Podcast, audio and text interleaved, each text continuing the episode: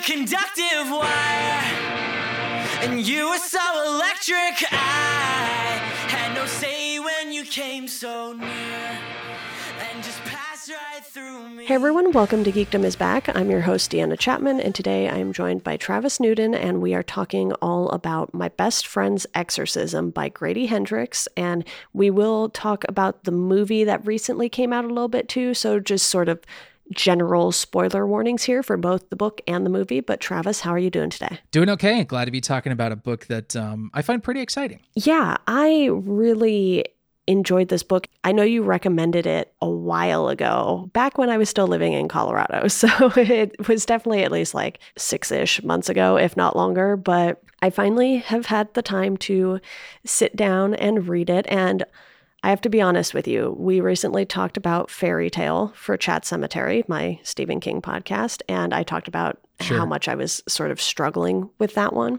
And a lot of it had to do with the move circumstances. But I think My Best Friend's Exorcism is sort of the book that is finally getting me back into my reading groove because I read it in I want to say about a week, maybe less than a week. I know you and I both read it pretty quickly, and it was a reread for you, a first time read for me. Yeah, it was a reread for me, so it was quicker. And then I I listened to the audiobook on this go around just because you know you know I'm busy and driving around like I, I commute sometimes for work. So if I can get uh, if I can get reading quote unquote reading in while I'm you know commuting or doing the dishes or something like that, then I'll do it because every moment not being productive is a total waste uh, in this economy.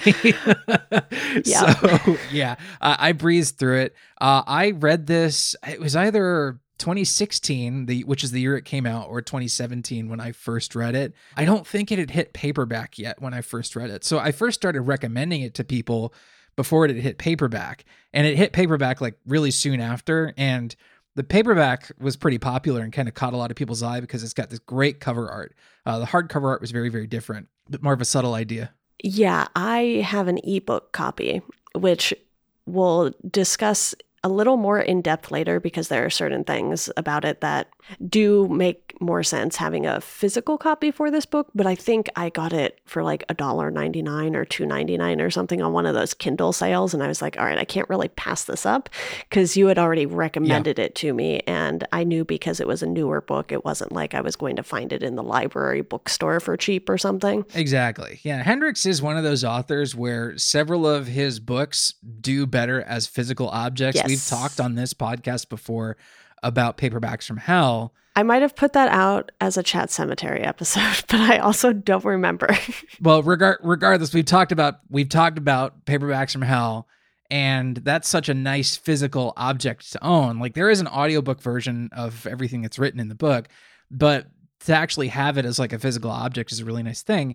He's done something similar with my best friend's exorcism. He also did something similar with his first novel, which is called Horrorstör, uh, where the book looks like an IKEA catalog, which is pretty cool. yeah, I just picked that up the other week, and it was one of those things, like you said, like paperbacks from hell, where you kind of want that physical copy of it. And this one is definitely more of a novel, but it has things like newspaper clippings and stuff like that, which hindsight, I should have just read this on my iPad instead of my Kindle, Mm. and it would have been easier to see those things because the Kindle is not in color. And I know sometimes when you get the ebook versions of these things, the images actually are in color. It's just a matter of which devices will show you them in color. And the iPad definitely does. So I probably should have just like switched over to the iPad once I realized it, but I was already the Kindle was already in my hand, so I just kept reading. No worries. I mean, I got all I didn't get any of that on my latest read because it was all, you know, read to me, thankfully. But um the book's plot setup is something that's pretty simple. Uh, it's 1988, takes place near, I think it's Charleston, South Carolina. It concerns a group of four girls. They're in their sophomore year of high school at a place called Albemarle Academy. The four girls are Abby, Gretchen, Margaret, and Glee. The two main characters and the ones that the book really focuses on are Abby and Gretchen. They are best friends.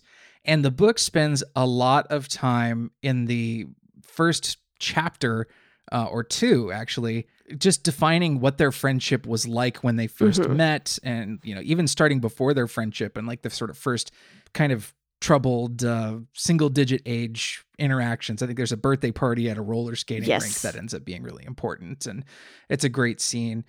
Once that's all established and it is a fair amount of like prologue and you know detail that gets into the, the you know inner workings of their friendship we you know meet um, abby gretchen margaret and glee. They're 16 and they're doing you know a lot of just i don't know what you imagine like 80s teens are doing. They're smoking cigarettes they're drinking beers they're you know going on road trips and they don't own cell phones because it's 1988 Yeah, certainly a bit of a different era than the one we grew up in. I know by the Mhm. time I was in high school, I had a flip phone at least.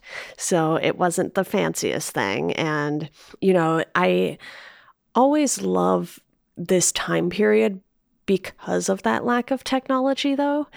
Because if you try to write something in the present day, and this is not to say that it cannot be done effectively, but you have to have reasons for like why someone's cell phone wouldn't just work. so either it has to die, they have to be in sort of a dead zone, or something else has to have happened to this phone in order for the reader to believe that someone couldn't just call for help, right? And Yeah. you certainly have that element here where because of the time period, you know, they can't call for help. If they run out of gas, they're kind of just like, oh, okay, what do we do? You Sure. know? And Yeah. I think that's a fun time period for horror stories in particular. It is, but a lot of that kind of deals with like logistical stuff where it's like, oh, they, they can't call if the killer's chasing him. Rest assured, this isn't that kind of story. What really matters here is that, you know, this being about the time period, it's really set in the moral panics of the late 80s. It's really, it's like a whistle stop tour of all the different moral panics of 1988. It is satanic panic. It is Nancy Reagan's Just Say No campaign. It is STDs. It is abuse at school. It is, you know, it's it's all those sorts of things that were talked about as like dangers to our children at the time. And the book finds really, really organic ways to put each one of those into the plot.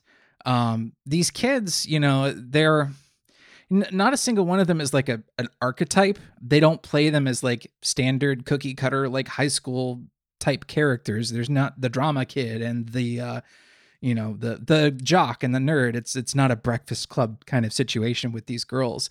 They're all a little bit more complicated and because it's a novel, you know, Hendrix has the time to explore that. And you know, since they're complicated, they're not all that likable at least at the Mhm. beginning because you know, they make fun of each other they jab at one another they gossip they they sometimes say nasty things that they don't mean they get you know in in quarrels and they take drugs and all sorts of stuff. And it's not like the novel's full of like debauchery. And instead what what hendrix does is he humanizes these characters a lot because yeah it's high school you make bad decisions. And he actually creates really human characters with these four girls and not a single one of them comes across as something that's like oh they're just playing to a stereotype or an archetype I really like that too because you can very quickly go down the rabbit hole of stereotypes, especially when it comes to something in a high school setting. Yeah. And the fact that he is able to avoid that when writing this, it just, like you said, even though the characters aren't necessarily always likable, it made them more relatable because sure, any high school you walk into, you're going to have your jocks, your nerds, the kids who are probably doing drugs, so on and so forth. That is a given, no matter what decade you're looking at right for high school. And it is obvious that he wanted to focus on more so the experience of these four girls together rather than within that setting. The setting is very secondary to what they're going through. It doesn't really matter that they're in high school. I mean, it does to an extent, but that's not what is driving this. It's not like this is a high school horror story.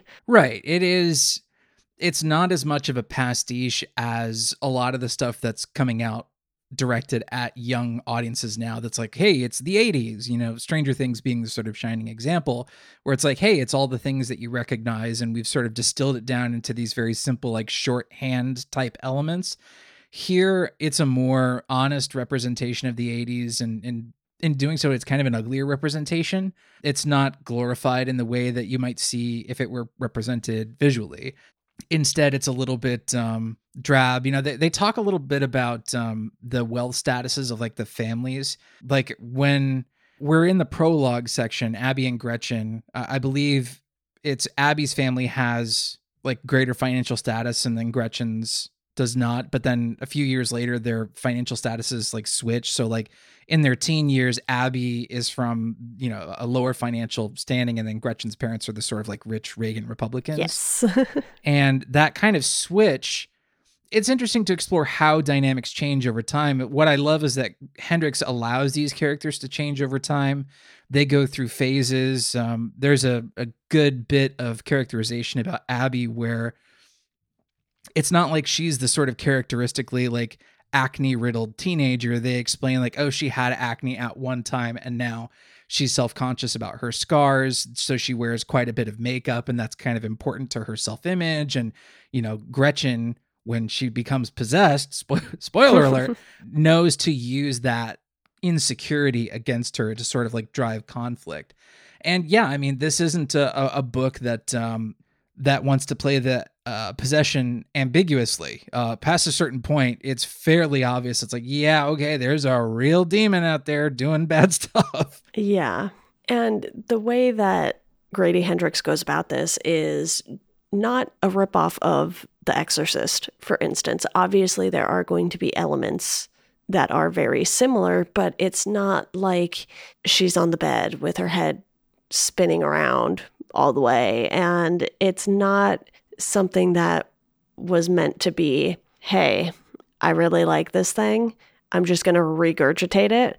Instead, it has a much different starting point than The Exorcist does. And I think that makes a huge difference in how I ended up seeing this story as a whole by the end of it. Because at first I was a little worried about that. I was like, okay, is this just going to be some, you know, exorcist fanfare or something? And I'm really, really glad that it was not because there's a unique spin on this that takes it in a very different direction and focuses on very different things. Yeah, a lot of exorcism stories sort of by default end up being religious dramas at their core. Mm-hmm. You know, the conflict is, you know, someone struggling with their faith as we see in The Exorcist. And then there have been sort of various riffs on that. You know, there's a movie called The Possession that Sam Raimi executive produced um, where the, the the demon was a, a, a Dybbuk, which is a you know a, a, Jewish demon, and you know got into elements of the Jewish mm-hmm. faith. There was a rabbi character, so on and so forth. Here, religion is a solid element in the story, but ultimately, it is not the element that Hendrix wants to explore to its deepest potential. What he wants to explore to the to the deepest potential is the friendship and the power of the friendship between these two girls and that's where you know that's why he starts in the narrative where he does and that's why it takes a, a fair bit of like just background info to get these girls to 16 years old sophomore year high school like where the story really kicks off mm-hmm. that prologue is so damn important and i remember the first read of the book going through this prologue being like they're putting a lot of time in on this prologue. Uh, let's get to it, right? It wasn't until the climactic sequence of the book that I understood the value of the prologue and why it was there. And every word of it needs to be there, I believe. Yeah. I also really love that all of the chapter headers are song titles. That was really cute, yeah. And it's very of the time too, because there's at one point a mention of mixtapes and sort of that thing that has become lost. Obviously, now you can make a playlist for someone and send it to them. And I guess that's today's version of a mixtape or a mix CD or something. So you do still have that, but there's something tangible about it. And you could tell that these were sort of the songs that were highlighting these girls' lives And it's a very crucial point in time for them because I don't know about you, but I definitely do still listen to a lot of the music that I listened to when I was a teenager. Maybe not all of it, but there are certain artists or bands that I do return to because they hit at that point in my life and just kind of stuck with me. Yeah, I mean, these are the formative years of our lives, and, and Hendrix sets this knowing that these characters are going to be formed by these experiences. What I appreciated more now than I think I did on my first read was actually starting the novel with a kind of flash forward to Abby and her adult life. And she hears something, you know, about a character she interacted with during the whole exorcism plot, hears of their death, and then there's a sort of flashback, and that's sort of how we get into the story proper. But the book comes across like a playlist, like a story told through songs.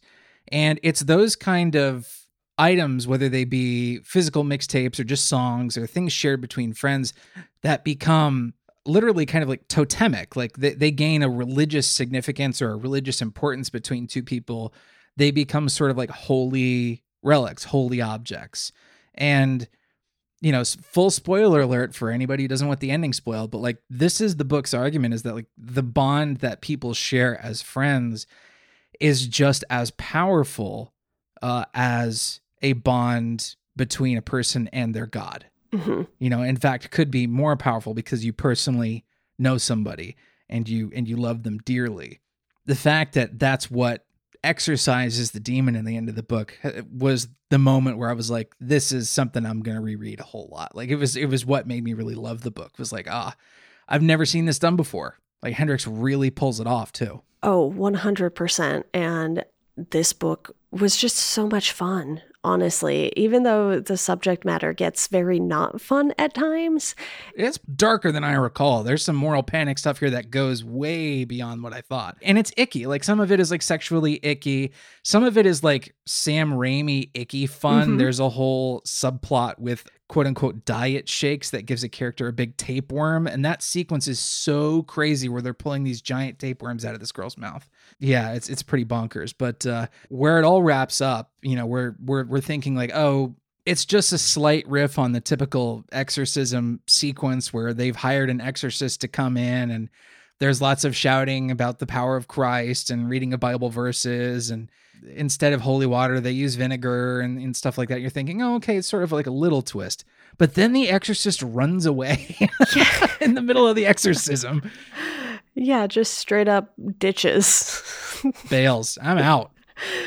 but then makes a return later that is very important. And I think this part of the book definitely caught my attention more than I expected it to because part of me was expecting the book to sort of just end once the demon is gone, the exorcism has been completed. And it hit me. I was like, there's a decent chunk more of this book left. Yeah. Just as there is a big prologue, there's a big epilogue. Yeah, you get the whole court case and you get the fact that, you know, he comes back and is like, no, I did all of these things. I kidnapped Mhm. the girls and I did this exorcism stuff, which is really only half lies because he was there. And as the adult with teenage girls, you know, it's not far from the truth, really. And No, he, he was irresponsible and, you know, he he ultimately owns up to what he did, you know, abandoning Abby and mm-hmm. Gretchen in, in their darkest hour by giving the stories basically like a, a really nice bow to tie everything up. He was like, okay, all this bad stuff that happened in town as a result of the demonic possession, I'm going to pin it all on myself as me punishing myself for abandoning these girls in their time of need. And, you know, after that, you could, with that kind of bow on the story, just end it there. mhm. But then, you know, it- again, it goes back to sort of where we started, where Abby is an adult and she learns that um, the exorcist had passed away. She remembers seeing him after his prison sentence was done and he was out. There's a brief sequence with that. It's good, good stuff. Uh, the fact that uh, it goes on and on like this actually gives a really exceptional amount of closure that we normally don't get in these horror stories. Normally, it's like, okay, once the problem is solved, like roll credits, like let's get out of here. Here, there's there's a bit more of a literary approach I appreciate it pretty heavily. Yeah, I'm very glad that you recommended this because one, it was something that was definitely up my alley and you probably figured as much. And, you know, I had read Paperbacks from Hell. That was really the first Grady Hendrix thing I dove into. Obviously, he had a co writer on that, if I'm not mistaken, and that was nonfiction, obviously, because it was literally just about other horror books that are fiction. Mm-hmm. But you know, like I was saying, I, I picked up Horrorstör and I'm excited to dive into that because I did flip through that one and I was like, oh, I can't do the ebook for th- for this one. Yeah. And you know, I mentioned earlier that I wanted to talk about some of those extra visuals that you get with this and there was one that I just could not read on the Kindle so I kind of like tried to skim it but because of the size of the Kindle screen. It was just like too small to read and too compressed. But for the most part, it's a lot of just these little clippings about things that are going on around town. You have some flyers, and I think it really just adds to the experience of reading this book and certainly makes the case for also having a physical copy of it, or like I had said earlier, maybe just opening it on an iPad instead of a Kindle with color. But, sure. you know, I thought the inclusion of that stuff was also fun because even if you didn't read every single word of like the articles that were posted, just the headlines were usually enough to give you a very good idea of what he was going for with including those things. Yeah, it's a little bit like Watchmen. If you've ever read Watchmen, you know, mm-hmm. every issue has some like magazine, like fake magazine or newspaper excerpt or an excerpt from, you know, Hollis Mason's book, for instance. So uh, I, I, think I think My Best Friend's Exorcism is one of the best horror novels of the last decade. Uh, I think it is really compulsively readable. It's scary and it has the kind of ending that we don't normally see in many of these kinds of teen horror stories.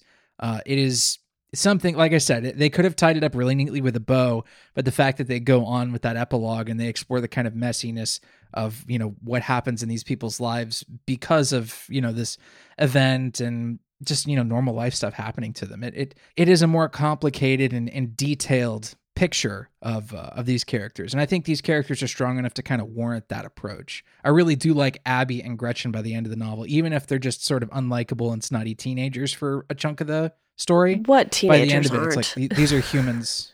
yeah, exactly. I mean, they're teens. So that was one thing I was a little worried about because not a huge fan of yeah. children slash teens. teens. Yeah, I hear you. Yeah. you know, they can get very annoying very quickly, and they do get annoying in this book, which I thought worked really well because I was having a reaction to this like, oh my goodness, can they just stop being so dumb and annoying? And it adds yeah. to it. Well, I think if you if you look at Abby's decisions or Gretchen's decisions, you can understand why the characters are making those decisions. Absolutely. Even if those decisions are to be catty or to do the wrong thing, you understand why they did them. Oh, easily. And I think for me, the fun of reading this was, like you said, it was easy to read, but it is packed with a lot of information at the same time. It's not simplified or dumbed down in any way when they are talking about, you know, what needs to happen for the exorcism and figuring that stuff out. It's not like a child's version of the story by any means or, you know, YA or anything like that. It's certainly not along those lines, but yeah, it has so much depth to it. And Grady Hendrix did a fantastic job with the character work. And I know you and I have talked King before, and this is a big thing I talk about is how well the characters are written. And that is what really draws me into a lot of books. Mm-hmm. Yeah, you gotta love the characters, and uh, this is a, a book or that, hate um, them. I'm fine that. with hating yeah, them. Yeah, yeah. well, as long as they're compelling, yeah. you know what I mean. And one of the things that this book also does, in in a really cool way, and and you know Hendrix has done this with um, his sort of pseudo sequel, is uh, really explore the location. You know, he mm-hmm. makes my best friend's exorcism and the Southern Book Club's Guide to Slaying Vampires, which takes place in the same general area Uh, he makes them feel like they can't take place anywhere else. He's, you know, the way he makes this story feel on the page is that you couldn't just transplant this to any town USA. Like it has to be this sort of location because some of the stuff that happens with the demon is kind of tied to the area. It's also a distinctly southern story. There's a scene where uh, Gretchen, once she is possessed, her mom, I believe, is having a book club downstairs, Yes. and she starts like scream singing Dixie, the old um, minstrel song. Uh, and so it's like, yeah, okay, there is a, an element of like satire, Southern culture, you know, the, the history of oppression of people in the South. And it is pretty startling. I think this provides an excellent point for us to segue to the movie, which just came out about a month ago Mhm. on Amazon Prime.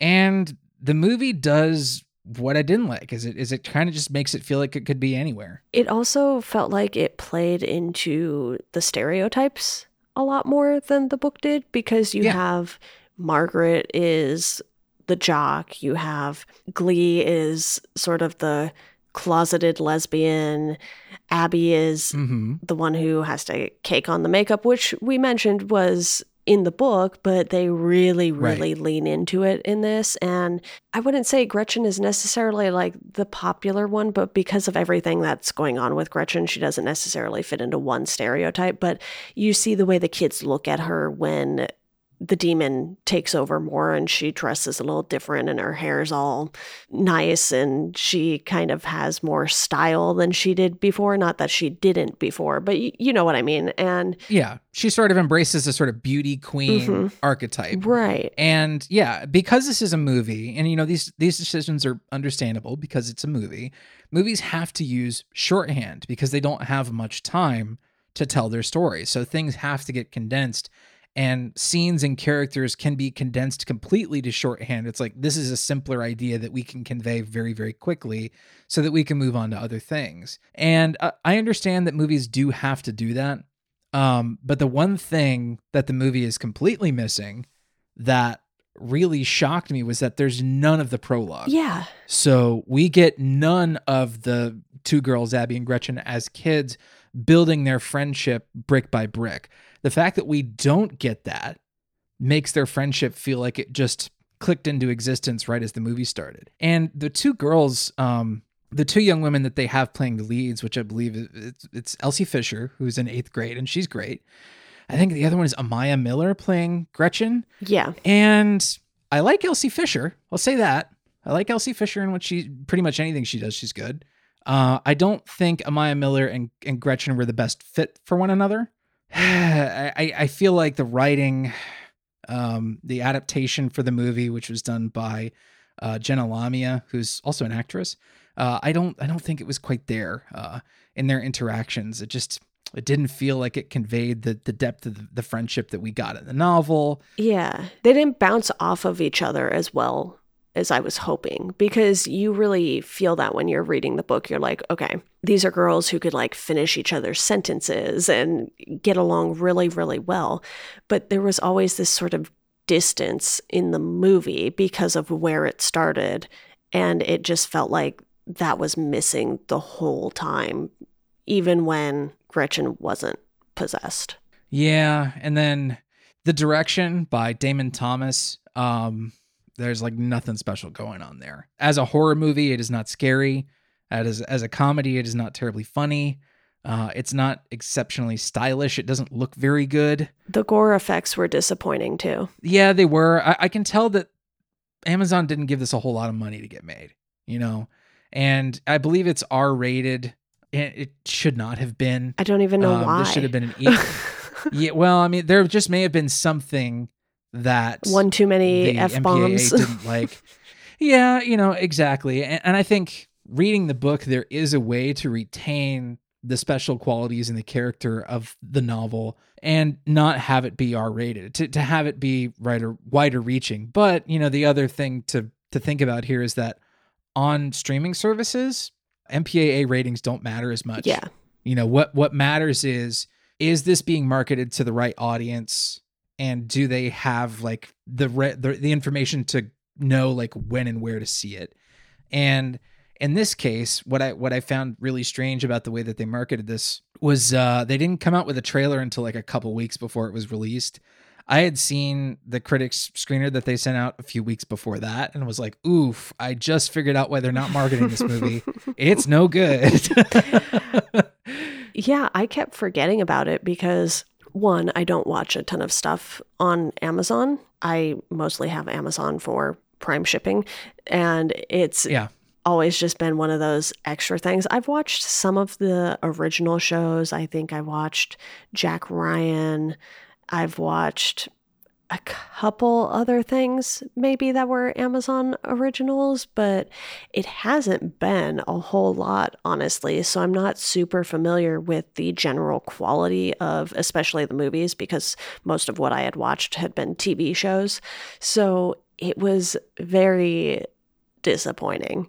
It did not hit anything like the way the book did. No, I, I think it would have been a better choice for a series adaptation because there's so much material in the novel to build upon. Mm-hmm. And I think even at six or eight episodes, even if they had done like half hour episodes, like it could have been, it could have been so much better just to have more time and to, to have somebody with a vision behind the camera because the way that this is directed, I'm like, it's it just sort of happens in front of the camera and i'm like ah, there's nothing special about anything i'm seeing it doesn't look good doesn't feel particularly good to watch yeah huge disappointment but here's the thing we still have the book and the book rules Exactly. Yeah. I really enjoyed that. I believe I ended up giving it a four out of five on Goodreads. It's probably more like a four and a half for me, but they don't do half stars on Goodreads. So yeah I always forget to make note. Well, not always, but like half the time, if I want to put a half star, I forget to make note of it in the little comment section or whatever. But sure I really, really like that. And like I said, it kind of got me back into reading again, which was nice because it wasn't that I didn't like fairy tale necessarily. It was just I had way too much going on at the time when I started to read it, and it took me so long to get through it. But this, you know, reading a book in less than a week is pretty standard for me. So it was very nice to get back to that. And, you know, I am currently reading The Grip of It by Jac Jemc. I'm not 100% sure on that pronunciation, but I'm also really enjoying that. So it's kind of nice to have time to dip into horror stuff that isn't Stephen King as well. cool But Travis, I think that wraps up our thoughts on both of these. So, first, thank you for recommending that I get around to reading this and maybe less so about watching the movie. Well, now that you've read this, I'm eager to to see what your thoughts will be on uh, the Southern Book Club's Guide to Slaying Vampires, which is, you know, like again, instead of The Exorcist in this environment, it's kind of like Fright Night or Okay. Dracula in this environment, where it's like a vampire, a new vampire moves into town. It's like the Salem's Lot that of this area, of like the Charleston Perfect. area in the 80s. Uh, I think you'll, uh, I think you'll like it. I don't know if you'll like it as much as Exorcism, but it's a good book. yeah, I will probably read Horrorstör next just because I already have that. And then I'll check the library for that one. But I am looking forward to diving into more Grady Hendrix stuff, that's for sure. And I've been kind of slowly keeping tabs on horror authors that I want to read now that I'm all caught up with King and I don't have anything going on there that is lengthy to read. But yeah, thank you for joining me to talk about it all too. You're very, very welcome. Thanks for having me on.